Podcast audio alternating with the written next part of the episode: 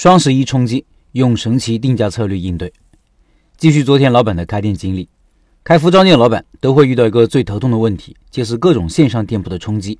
双十一刚过去，现在大家对双十一已经没啥感觉了，但是在早些年，对于线下的衣服鞋帽店的冲击可能是致命的。看看这位老板当时是如何应对淘宝店铺的挑战的。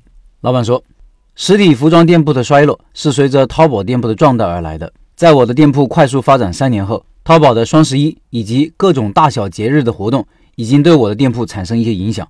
除了淘宝的活动，每年的八到九月份以及年前是各大商场专柜的清仓大甩卖，这样每年服装店的旺季就基本泡汤了。我的对策是抓住淡季，让淡季不淡。我的特长是真丝，也就是夏天和秋天的内搭。针对淘宝和商场的进攻时间段，扬长避短，在淡季打个翻身仗。在淘宝图片搜索的强大功能下，你的商品和试衣间。很可能沦为淘宝店铺的实体试衣间，几乎很难找到淘宝完全没有卖的衣服，因为他们都是在中国生产的。所以你要保证你的价格比大多数高评价店铺的价格低或者持平。低等级的淘宝店可以忽略，这就等于降低了所有商品的毛利率。降低多少合适呢？我思考了许久之后，做了如下的尝试。比如一件进价一百五十块钱的真丝上衣，正常定价是两百九十九，现在我的定价是一百五加一百。等于两百五，两百五除以百分之八十等于三百一十二，最后我的定价就是三百一十九。这里面有三个小花招：第一，总价提高的不多，客人可以接受；第二，八折是一个让顾客可以接受的折扣，折前看似比过去贵了一点，但折后拿到的价格确实比之前购买的便宜了五十元左右；第三，折后的价格基本等同于淘宝店优质店铺的价格。即使比淘宝店稍微贵几十块钱，客人也是认可的。他们有时觉得你一件真丝上衣就赚几十块钱，还有店铺开销，不过分。对于冬季的大衣、羽绒，我看材质和款式而定，毛利定在三百到五百之间。公式如下：成本加额定的毛利除以百分之八十等于售价。哪怕进价上千元的外套，我毛利也是定在五百左右。别贪心，客人拿着你的价格和淘宝店对比过后，会再回头买你的。经过这样的销售调整，从原来的不打折到每单都打八折，老顾客开心，购买率也提高了，而我的销量呢也上来了。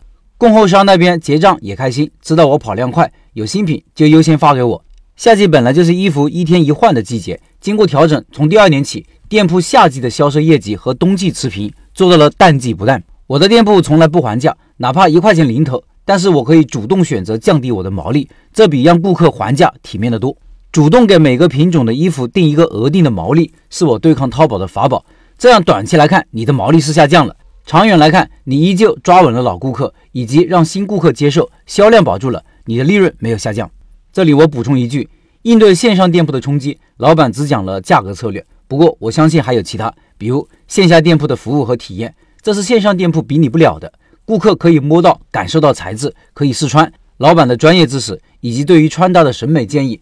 以及在和顾客面对面交流过程中建立的信任感，都是线上店铺无法比拟的。好，继续老板的分享，在这家店开的第五个年头，买了车房，结婚，生了孩子，生活开始变得按部就班，规律了起来。换句话说，被锁死。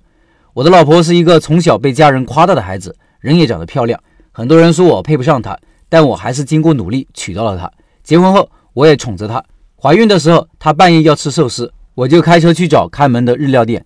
其他的事情我不多说了，我只说一个事情：结婚前除了过年全年无休，结婚后周一到周六正常工作，周日休息一天，陪老婆和孩子外出玩一天。但其实周日那一天过得比周一和周六的工作日还要辛苦。周日八点起来，忙好孩子，带娃出门去公园。中午饭后，孩子送回家睡觉，我们立马出门去看一场电影。电影后立刻回家，孩子已经醒了，带孩子出门去游乐场。晚饭，等到晚上回到家，一般都是八点多了。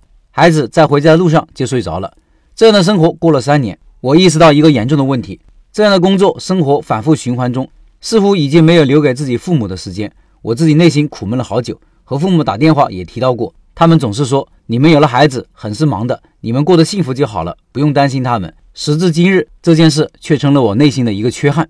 我说出来，正是想提醒各位忙着创业的兄弟们，每个星期无论多忙，哪怕上下班的路上，也要抽空去看看爸爸妈妈。在店铺经营的第八年，因为不想孩子将来学习太痛苦，我们也不想做打鸡血的家长，所以考虑移民英国。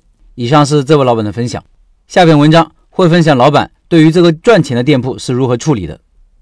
另外，我的第一个付费课程《开店选址课》在抖音上线了，音频下方有课程表，有需要的老板到抖音里购买，抖音里搜索“开店笔记”就可以找到我了。我周一周三周五周日晚上九点会在抖音里直播，那时候会有秒杀活动。